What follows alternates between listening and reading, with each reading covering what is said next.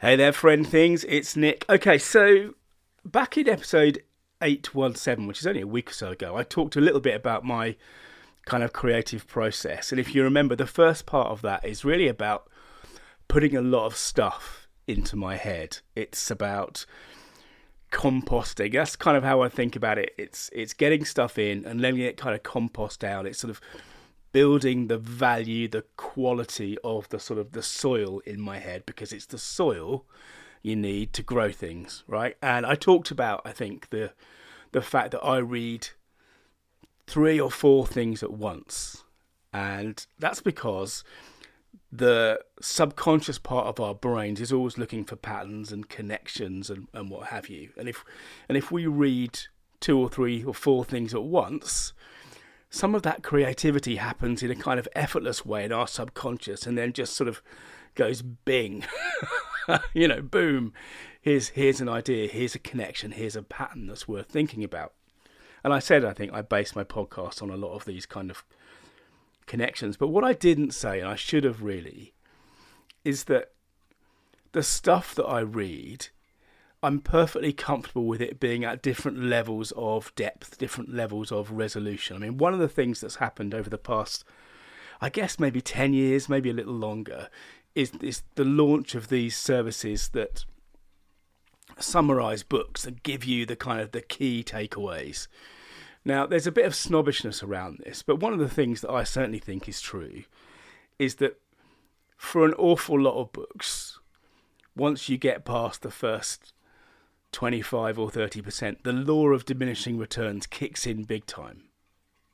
You know, very often the key ideas, the key concepts are, you know, fairly early on in the book and everything else is is no, that's not true. Not it's not true to say that everything else is padding, but very often you can get the key concepts much quicker. And it's really the key concepts that I'm interested in in a lot of these things because what I want to do is I want to find out what's worth diving into deeply. And for that reason, I've got no problem with reading. I mean, I subscribe to a couple of these summary services because, you know, if we're thinking about the way we learn, I mean, there's a there's a there's a kind of snobbishness I think out there about these kind of services because the only way to really know the book is to is to read the book and to make notes in the margin and to then restate all of the key ideas in your own words and all of that kind of stuff. Now I'm not saying that that isn't useful. It is useful. I do that. I do all of those things. But what you want to do is you want to focus your time on for that level of depth on the things that are really going to move the needle for you, that that really going to matter. And you know, we all know there's there's too many books in the world to read, right? There's too many ideas to get your head around, and more and more and more and more and more every day. So one of the ways, which I think is perfectly legitimate, is to look at a subject at a lower level of resolution, a lower level of depth, because for me, that's one of the ways in which I, I might say, well, for this, I mean, I don't know. Let's take an example. I haven't, for example, I haven't read Anti Fragile by Nassim Nicholas Taleb. Now, I'm sure it's a brilliant book because I have read some of his books and they are brilliant. But the basic idea that we need to build redundancy and anti fragility into the way that we live, the way that we work into our relationships, I'm really comfortable with that idea. And one day, I aim to read that book. But actually, do you know what? The core principle, you know, if we think about the kind of, since I left the agency, the kind of career that I'm building, this, you know, you might call it a portfolio career. I'm doing a little bit of this over here and a little bit of that over there, and I'm building this business and I'm working for these other people here. And I've got, you know, clients who are retainer clients. And the principle of anti fragility is really built into the way that I think about my business. And actually, I don't need to see lots and lots of examples of of the good and the bad of anti fragility and fragility to get that basic concept.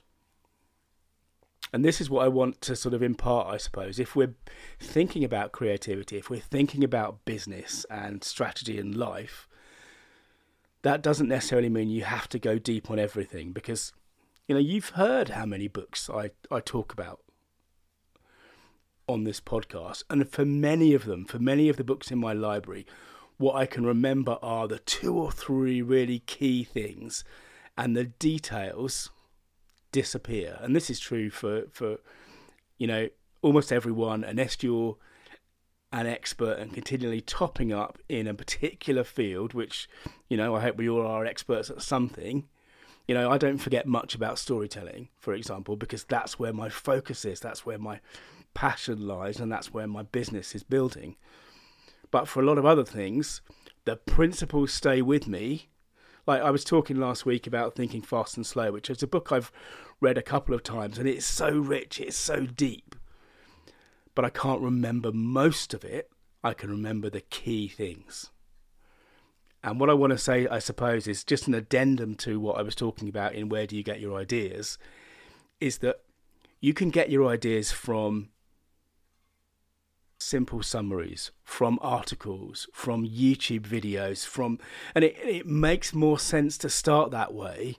You know, don't don't start by buying Thinking Fast and Slow by Daniel Kahneman, start by reading an article, read a summary, watch a video about um, prospect theory, and see whether it's something that's going to be worth your investment of time. Because none of us, you know, we, none of us want to have books around that we've bought and paid for and then haven't read. That, just that just makes you feel bad, right? So let's go the other way. Let's start simple let's take the key concepts and follow the paths that really are going to make a meaningful difference to us and help make our story mean business. Thanks for listening. Bye now.